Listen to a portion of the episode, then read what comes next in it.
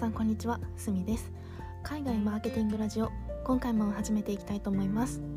このラジオは広告制作会社でプロデューサー兼マーケターとして働く私すみが本業のマーケターにも副業のマーケターにも役立つ海外のマーケティング情報や海外の情報を集めるためにやっている英語の学習についてお話ししていくラジオです。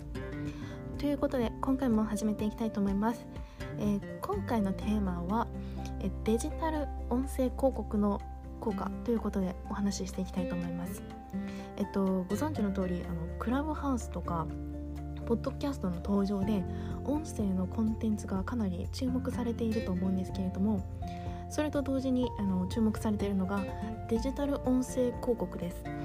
えっと、実は、えっと、音声広告ってあの動画の広告よりも費用対効果が高いっていうことがデータで分かっています。で今回はね、えっと、この Spotify のデータを例に出して、え音声広告の効果についてお話ししていきたいと思います。私のようにねこうやって音声のコンテンツを配信している人にはもちろんのこと、えっと、音声広告を出そうと検討している企業のマーケターさんにもぜひ参考にしていただければなというふうに思います。ということで早速、えーとまずはね音声広告の市場について順番にお話ししていきたいと思います。え音声広告の市場は、まあ、アメリカを中心に急成長しているっていう現状です。日本ももちろんあのアメリカに続いて、えーと、成長が著しい国の一つです、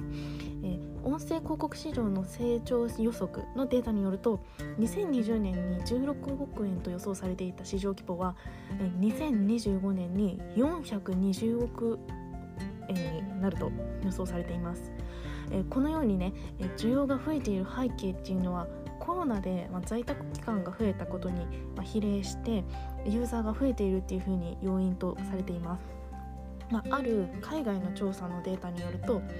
家事や運転中などにながら聞きできるっていう利便性がこのポッドキャストとかクラブハウスにも普及に要因とされています。でね、えー、音声広告の特徴についてここから話していきたいと思います、えー、4つあると思っています1つがユーザーの属性に応じてターゲティングデバイスとか時間とかそれからコンテンツジャンルなどがターゲティングできるということ。2つ目が広告がスキップされにくいということ。3つ目広告制作費が安く済むということ。4つ目、まあ、AB テストのように複数のパターンを出稿して効果測定ができるということ。え以上の4つになります。Spotify などのメディアはユーザーのデータをもとにこうターゲティング広告が可能です。これはま動画のか他のメディアと同じことだと思います。特に音声の広告だからこその特徴としては音声と音声の間にこの広告がね配信されるので動画と動画ほど広告がスキップされにくいんです。あのながら聞きしてるっていうこともあって。で制作費も動画に比べると編集作業などが非常に簡単なんです。だからあの安価になるっていう特徴があります。で気になる音声広告の効果についてここから話していきたいと思います。えっ、と実はこういうデータがあってあの脳波から見たデジタル音声広告の効果を調査調査したデータっていうのがあるんですけれどもこれによると音声広告は動画広告よりもユーザーにインパクトを与えやすいということが分かっています。具体的には2つあのデータがありまして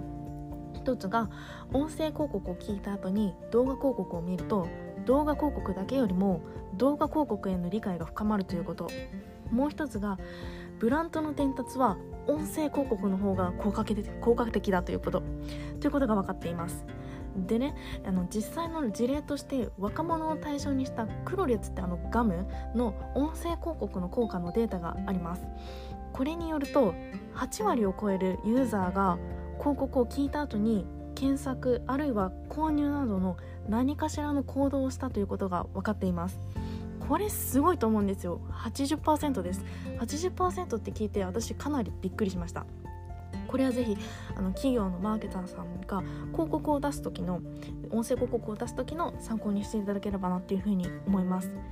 であの本当にこのデータもう少し知りたいという方もいるかと思います私のノートの方にもまとめているのでこの URL と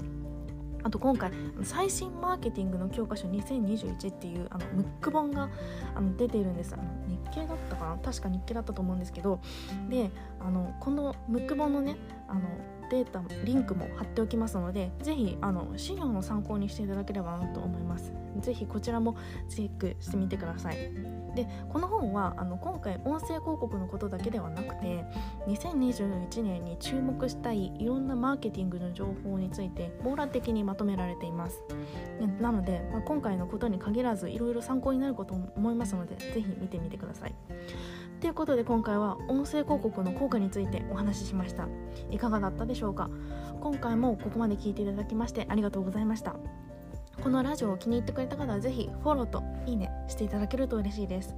そして私すみは毎日 Twitter やブログで最新のマーケティング情報や私の英語学習について発信しています。ぜひこちらもチェックフォローお願いいたします。ということでまた次回お会いしましょう。以上すみでした。ではまた。